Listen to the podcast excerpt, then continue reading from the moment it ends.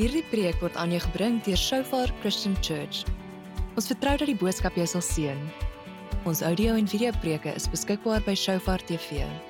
Laat dit gerus af en deel dit. We will praise you in every season.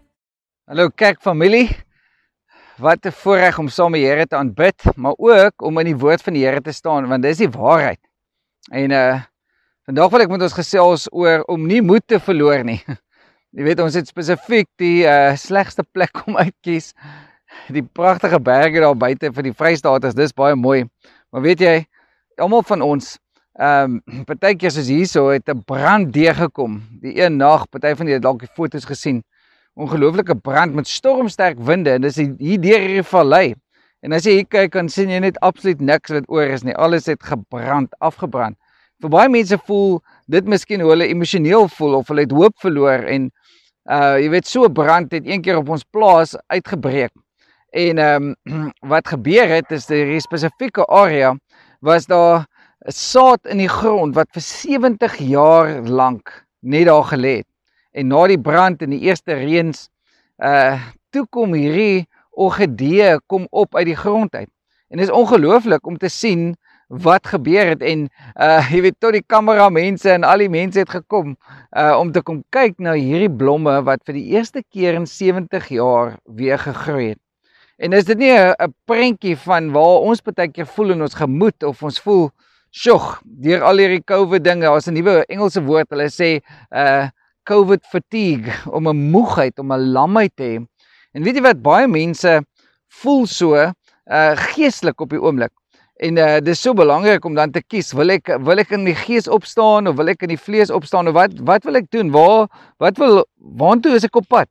Jy weet hierso in Spreuke 4 vers 23 sê dit so: Bewaak jou hart meer as alles wat bewaar moet word, want daaruit is die oorspronge van die lewe. Jy sien, wanneer ons kom en eh, dis wat die Here ook geïnteresseerd is in is die die dinge in ons hart. Jy weet, en wat gaan aan in jou hart? En jou hart praat hierse ook van jou emosies, praat van jou wat jy dink, jy weet. En uh die belangrikste ding wat Tim Keller hy sê dit, wat dink jy wanneer jy aan die Here dink? Dink jy aan hom as hy ou man met die stok op bo? Dink jy aan die man wat ehm um, net vir jou wil uithaal en altyd wat reg of verkeerd is. Hoe dink jy wanneer jy oor God dink? Of dink jy hy is jou Abba Vader? Hy is die een waarna jy kan uitroep. Hy is die een wat vir jou lewe kom gee. Jy sien, uh want die Here nooi ons uit en hy wil ook in hierdie tyd vir ons sê, "Sjoe, daar's saad wat hy gesaai het in die grond en miskien het jy 'n klomp saad gesaai." En uh, kom ons bid oor hy saad, maar kom ons wees ook waaksaam. Kom ons bewaar ons hart Hy sê eintlik hierso, hy sê ehm um, jy moet daar in 'n plek kom waar jy meer as alles ehm um, dit bewaar. En dit beteken as ek iets bewaar, dan sit ek 'n heining om dit. Ehm um, ek sit my sekuriteitsligte aan. Ek maak seker dit is toegesluit met 'n slot en want hoekom ek wil nie hê die dief of die rowers moet inkom om te kom steel wat in my hart is nie. Maar in ons harte laat ons sekere goed toe en dan verloor ons moed want ons kyk onthou die die oë is die is soos die venster van die siel die oë wys vir ons en dit wat ons sien kan ons so wegvat en so soos die engel sê distracted maak of net die dinge van die lewe. En so die vraag vanoggend is wat gaan in jou hart aan? Uh, wat gaan in jou hart aan wanneer jy slaap gaan slaap en is net jy en die Here? Daar in die bed niemand om jou wat jou kan pla of jou distract nie soos hulle sê of mislei of ander goeters vir jou wys nie. Wat gaan aan hier binne? En dit is so belangrik dat ons in hierdie tyd 'n pad begin stap met die Heilige Gees want die Heilige Gees ehm um, sê vir jou eerstens jy gaan nooit alleen wees nie. Tweedens gaan hy vir jou krag gee en lewe gee. En hy gaan vir jou fokus Jesaja 11 vers 1 en 2 sê dit so mooi. Hy sê hy is die sewevoudige gees die gees van krag die gees van die lewe. En so kom ons uh, wy elke dag toe aan die Here en vir die Here sê om vir die Here te sê Here, U is die gees van waarheid wat my gaan lei in alle waarheid in. Ehm um, jy weet die ander dag het ek uh, so 'n bietjie selfbejammering gevoel, jy weet en ons almal partykeer voel so jammer vir onsself, jy weet en toe kom die een ou na my toe en hy sê hierdie storie ja, maar as jy 'n yskas in jou huis het, dan het jy is jy in die top 0.1% van die wêreld as jy 'n kar het om te bestuur. jy weet, uh, en partykeer uh, moan ons oor 'n klomp goed, ons kla oor al hierdie goeders. Maar weet jy wat? Ehm um, jy is miskien een van die mees bevoorregte mense in die lewe. Miskien as jy 'n stort het in jou huis wat jy net kan nou te loop en gaan stort. Meeste mense in Suid-Afrika kan nie net stort nie. Hulle moet met 'n waslappie was. Jy weet, so daar's soveel voorregte wat ons het, maar wat gebeur is elkeen van ons begin ons vergelyk met ander mense. Ons begin ons vergelyk met die omstandighede rondom ons. Ons begin jaloers raak of ons dink soos like, "Jo, maar as ek maar net in daai woonbuurt gebly het. O, maar as ek maar net met daai kar gery. as ek maar net so ryk was soos daai ma. Jy weet, daar was 'n eendag 'n vroutjie wat by ons gewerk het of eintlik by my vrou Louise se werk gewerk het en sy het gesê Mevrou, ek het nou nie baie nie, maar een ding wat ek vir jou kan sê, in die nag slaap ek baie lekker. En sy het eintlik verwys na die baas van hulle besigheid wat so ongelooflik gestres het. Want wat is stres? Stres beteken ek verhewe my probleme of my omstandighede bo wie die Here is in my lewe. En dis hoekom ons die Here moet verheerlik. Dis hoekom ons die Here aanbid. Nie net omdat ons wil lekker voel oor onsself nie, maar ons het nodig om elke dag deur danksegging en gebede na hom toe te kom en te sien hoe groot hy is. Want as ons nie sien hoe groot hy is nie, dan gaan ons sien hoe groot ons omstandighede is of daai reëse in ons lewens. En ek en jy moet dit soos hulle sê, ons moet dit ons moet gaan stoei met daai reëse, maar ons moet sê Here, U is groter. En dis hoekom dit so belangrik is om te sien.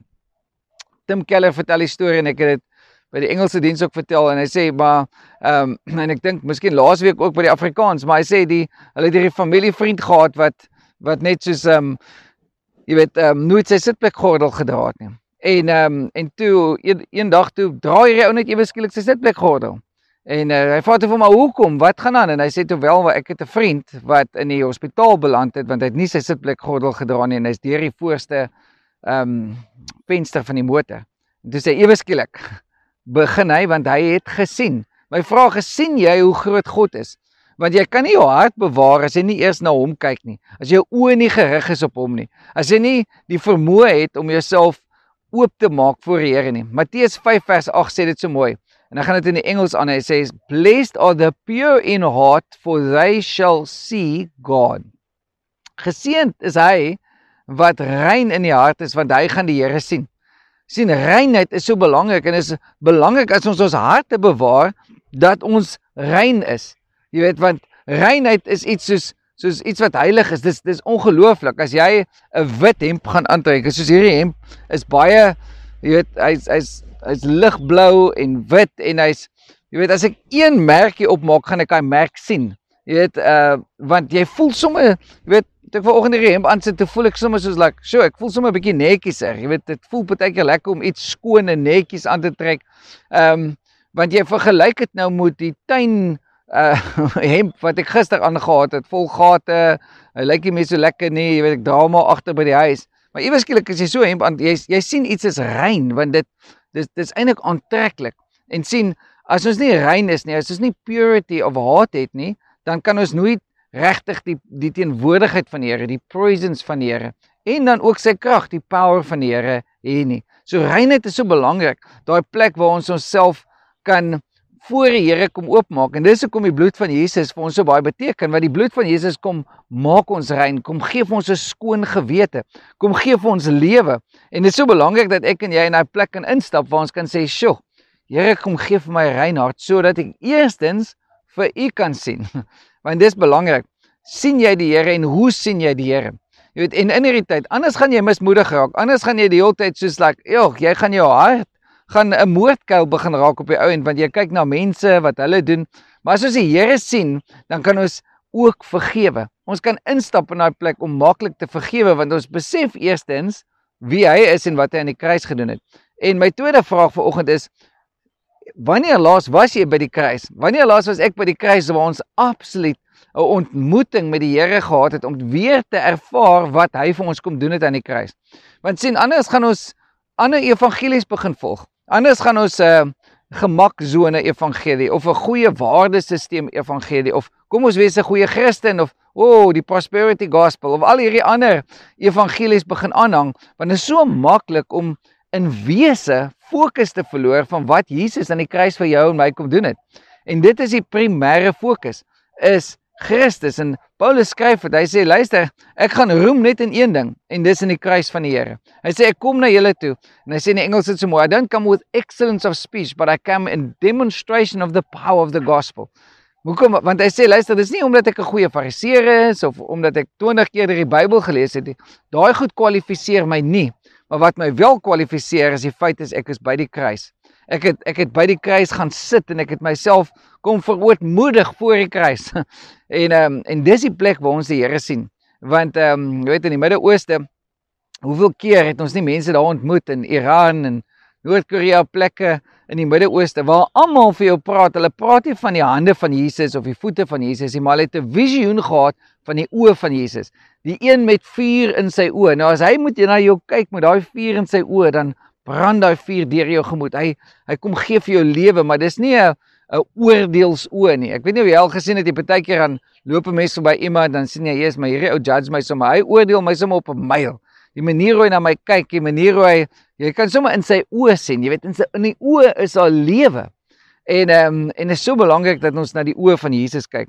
Jy weet in Hebreërs 12 vers 1 en 2 hy sê dit kom ons nou en dit sê hy nadat hy in Hebreërs 11 praat van al die groot manne en vrouens van geloof. Dan sê hy luister hierso. Weet jy wat? Kyk na Jesus, hardloop hierdie wedloop met jou oë gerig op Jesus wat die volëinder is, die begin en die volëinder. Hy sê in die Engels the author and the finisher of our faith. Jy sien wat ons hardloop en ons moenie dit vergeet nie. Ons verloor moed want ons verloor ons geloof. Ons verloor en dan stap ons in ongeloof en dis die grootste sonde in die weste is die sonde van ongeloof, the sin of unbelief. Jy sien en daarom gaan jou jou geloof gaan getoets word. En geloof is nie 'n gevoel nie. Jy kom hier 'n oggend en sê, "Ja, ek voel nou so goed." Jy weet, kom ek gee net my sak myself op in die spieël oor. Ek wil meer geloof hê nie. Nie die Here het vir jou 'n gedeelte van geloof gegee, maar dit is so belangrik dat jy in dit stap, want geloof is dit wat ook die Here behaag. Geloof is daai ding wat jou wat jou hierso in jou hart kan opstaan en jy kan sien, "Jog, maar ek kan nie dit in die natuurlike sien nie, maar ek kan dit in die geestelike sien." En dis wat Hebreërs 11 so sê, praat van Noag en Abraham en al hierdie groot manne van geloof. Hy sê dat hulle het ver langs die beloftes van die Here gesien. Hulle het eienaarskap geneem daarvan. Hulle het dit hulle eie gemaak, maar hulle het dit nooit eers in hulle natuurlike lewe gesien manifesteer nie. En sien, dit is dis die ding, jy weet, geloof is Soos die Engels sê we walk by faith not by sight. Ons stap deur geloof, nie deur dit wat ons sien nie. En so as daar een ding is wat ek wil hê jy moet vandag onthou is wat sien jy? Waarna kyk jy? Want as jy nie na die Here kyk nie, dan gaan jy na jou omstandighede kyk. As jy nie na jou omstandighede kyk nie, dan gaan jy Netflix kyk en elke ander ander ding kyk. Want weet jy wat? Ons is gemaak om te kyk, ons is gemaak om te sien, ons is gemaak om te aanbid en iets gaan ons aanbid in hierdie tyd. Maar ons raak mismoedig en dis hoekom hy in Hebreërs 12 sê, hardloop jy nou die wedloop met jou oë gerig op Jesus. Maar as jy dit hardloop, moet jy op twee maniere hardloop. Hy sê, kom ons gooi die jukke af. Let us cast off everything, every weight. Elke gewig wat jy opsit. En dan tweedens sê hy, die sondes wat ons so maklik vasvang. En dan gebruik hy eintlik hierdie prentjie van 'n spinnekopweb. Hy sê jy weet dat ensnares as dis die Engelse woord is so mooi daarvan. Dit vang ons vas. Jy weet ehm um, en dis wat sonde en die gewigte op ons en so daar's twee dinge wat ons doen. Ons moet ons sondes bely. En ons moet sê Here, vergewe my, kom was my skoon want daai belydenis om 'n leefstyl van repentance te leef is so belangrik in hierdie tyd. Om net te sê Here, ek is jammer. Here, ek het opgemors. Here, ek kan nie. Here, ek het alweer, jy weet, die Here gaan jou vergewe elke keer, want ons wil nie 'n harde hart hê nie, want wat dis wat gebeur as ons aanhou sondig, ons harte begin hard word. Ons begin so half gevoelloos raak vir ons medemens, vir die Here, maar ook teenoor onsself of teenoor ons vrouens of teenoor ons kinders. En jy kan nie bekostig om jou hart hard te maak nie. Jy kan nie, want wat gebeur is, dan begin daar bitterheid kom dan begin daar al hierdie ander dinge begin uitvloei en dis wat hy ook sê in, in Spreuke. Hy sê jog dan begin praat jy al hierdie dood en jy begin in hierdie plek stap net waar daar geen lewe is nie. En so wat praat jy? Weet ek het gister met hierdie besigheidsou gepraat wat net soos like nee hy sê ek ry maar net die Titanic wat klaar besig is om te sink. Sê ek sure ou waar is jou hoop? Waar is die saad wat jy in die grond het? En dis so belangrik want wanneer ons hardloop gooi die gewigte af. Gooi die sondes af bely die sondes, maar hoe gooi ons die gewigte af? Jy weet in die Engels sê dit in 1 Petrus dan sê cast your cares upon God, jy weet. Violently cast your cares. Ehm um, dis eintlik soos asof jy jy moet 'n punt daarvan maak om al die gewigte af te gooi. Ehm um, en dit voor die Here te kom gooi. So deur belydenis, deur toewyding, deur jou hart elke dag voor die Here te bring. Dis hoekom stilte tyd so belangrik is. Sê Here, hier is my gewigte. Hier is die goed wat ek met my saam dra. Here, die sekuriteit oor my familie, die dinge wat my pla. Here, kom gooi dit voor u voete neer. Jy weet my ehm um, ma sê altyd sit dit onder die voetbanke van Jesus, jy weet. Gooi dit daar onder die onder die Here. Hy hy wil heers oor daai goeders ook. Want sien wiring en al hierdie goeders wat ons so maklik ons moed mee verloor, beteken net ons wil beheer hê oor ons eie lewens. Ons wil ons wil in beheer wees. En daarom is selfbejammering en om te vrees en al hierdie goed is sonde, want ons plaas daai goed, ons gee dit meer plek in prioriteit in ons lewens as wie die Here is en wat hy kan doen. En so dis ons uitdaging ook is hoe loop jy daai wedloop en hoe stap jy in daai plek waar jy kan hardloop? Want die Bybel sê daar's 'n skare van gelowiges. Daar's 'n skare van mense wat wat jy weet die wedloop al klaar gehardloop het. Uh maar moet ook nie na hulle kyk nie. Kyk na die Here. Jy weet want die die skare van wedlopers, hulle hulle gaan Hulle gaan vir jou aanmoedig. En dit is 'n geloof klomp gelowiges wat voor ons gegaan het en daarom kan ons die Bybel lees. Daar, daarom kan ons instap in dit en sê, "Wow! Here, hier is net gewone mense wat 'n ongelooflike groot God gebruik het." En daarom uh kom nooit die Here vir jou en my uit na sy storie toe. Onthou dit altyd. ons nooi nie vir hom in die baie mense bid en sê, "Here, kom asseblief, kom wees met my." En die Here nooi eintlik vir jou na sy storie, dit wat hy wil doen in jou omgewing, in jou familie. Hy nooi vir jou uit om by die tafel te kom sit. Dis nie ek en jy wat vir hom uitnooi om by die tafel te kom sit nie. So, jy weet, maar ons raak so maklik geïntimideer. Ons raak so maklik, jy weet, ehm um, gefokus op die verkeerde goeders.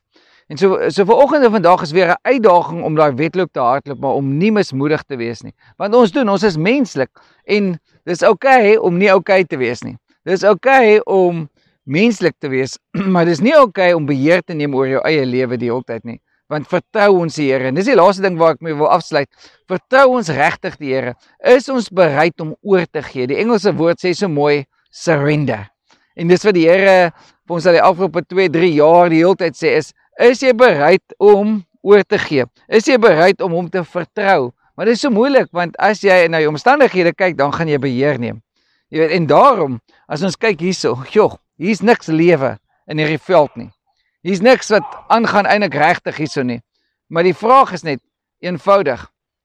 Weet jy dat daar saad in hierdie grond is? En so, wanneer ons die Here vertrou, dan gaan ons juis in hierdie tyd ook saad begin saai. Sjoe. En dis my uitdaging vir jou is, is jy bereid om geestelike saad te saai in ander mense se lewens?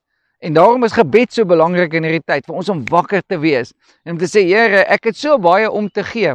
Want juis nou is al hoeveel ander mense wat moedeloos is. Is dit nie so nie dat dit is meer, jy weet, dis meer geseend om te gee as om te ontvang. Nou baie mense hou so vas. Hulle hou so vas aan alles wat hulle het, maar dis nou tyd om te saai, geestelik te saai, fisies te saai maak ons raak ons slaaf van die goed wat so soveel dinge op jou plaas. Maar jy weet jy kan nie saai met 'n toe hand nie. Jy kan ook nie ontvang met 'n toe hand nie. So ons ontvang van die Here af en dan gee ons. Jakobus 1:17 sê, jy weet, elke goeie gawe kom van die Here af. Every good and perfect gift comes from the Lord with whom there is no variation nor shadow of turning. Daar's die Here verander nie. Hy Hy hy draai nie sy gesig weg van ons af nie. Nee, hy gee vir jou beloftes en hy gee vir my beloftes. Maar dit is moeilik as die veld so lyk. Hierdie bome is vernietig wat 'n paar jaar hier gegroei het. Maar weet jy wat, daar's weer saad. Daar gaan blomme opkom uit hierdie grond uit wat nog nooit gegroei het nie. Wat vir 'n lang tyd wat wat die ander dinge het dit toegegroei dat dit nie kan groei nie. Maar nou na die eerste reëns, kyk so 'n week of 2 later, dan begin hulle ewe skielik weer groei. Want hoekom? Die Here doen dit ook in ons lewens. En hy laat baie keer toe dat daar 'n veldbrand deurkom, dat alles vernietig lyk. En miskien is dit hoe jou emosies voel, miskien is dit hoe jou gemoed voel vanoggend, maar ek wil vir jou sê, daar's 'n God wat hoop gee. Daar's 'n God wat ons in liefde laat wandel. Daar's 'n God wat onvoorwaardelik vir jou en my lief hê. Nou die Bybel sê niks kan ons weghou van daai liefde nie. Nothing can separate us from the love of God which is in Christ Jesus. En dis dis die hoop wat ons het. Christene het 'n hoop. Jy weet die ding wat ons verskillend maak van al die ander gelowe is die feit dat ons glo in wonderwerke. Jy weet daar's nie een ander geloof nie die Joodse geloof nie, nie die Moslem geloof nie, nie die Hindoe geloof, Boeddha, niks. Nie een van hulle glo in wonderwerke nie. Die ware Christene glo in die opstanding. Ons glo, ons hele wese van ons geloof is dat Jesus gebore is uit 'n maagd. Ons hele wese, die hele wese van ons geloof is dat hy opgestaan het uit die dood uit. En dis wat ons geloof in het, nie in die wonderwerke nie, maar in die Jesus van die wonderwerke. En kom ons vergeet dit nie, want miskien het jy vandag 'n wonderwerk fisies nodig of emosioneel of geestelik. 'n Wonderwerk van bevryding en van hoop en van lewe. En dis die Here wat ons dien. Hy doen op vandag nog steeds wonderwerk. Hy kan vandag die hardste hart vat en dit sag maak. Hy kan vandag iemand red. In 1 uur kan hy ons hele land red. In 1 dag kan hy 'n hele nasie red. Hoe groot is jou God en wat sien jy? En dis my uitdaging vir oggend. Moenie moed verloor nie. Don't lose heart. En ek wil graag vir jou bid vandag. Miskien sit jy op moedverlose vlakte. Miskien lyk jou lewe soos hierdie veldbrand wat hier deur hierdie stuk veld is. Maar sjoe, daar's saad in die grond. Die Here het beloftes en ons moet aan daai beloftes vashou en ons moet hom herinner aan daai beloftes wat hy ook gespreek het. Moenie dat jou mond en jou hart bitter raak en net dood spreek nie. So kom ek bid saam. Here, dankie vandag vir hierdie ongelooflike tyd wat ons hier kan saam wees. Dankie Here vir u woord wat lewendig is. En Here, ons kom teen elke leuen, elke vrees, elke worry, elke sak sement, Here, wat op mense se se skouers en hulle koppe is. Here, ons vra jammer dat ons in selfbejammering inval, Here, en dat ons eintlik dan U klein maak en nie groot maak nie. Maar Here, ek bid dat mense weer aanbidders sal word, worshippers. Here, mense weer op die mure sal kom staan om te bid. Here, om te kan gee. Help ons om te kan gee in hierdie tyd, Here. Ons kan nie uit ons eie en uit ons eie uit ons eie krag uit nie, maar Here, ons vertrou U en ons wandel in geloof. Here, ek bid vir elkeen wat geloof verloor het, Here, en voel dat hulle geloof skibreek gelei het. Here, of dit 'n veldbrand is deur hulle hele lewens. Maar Here, in hierdie tyd vra ons dat U weer kom lewe bring en daai saadjie sal laat opkom. Here, stuur U reën, stuur U groei. Here, U kan vermenigvuldig en U kan wonderwerke doen.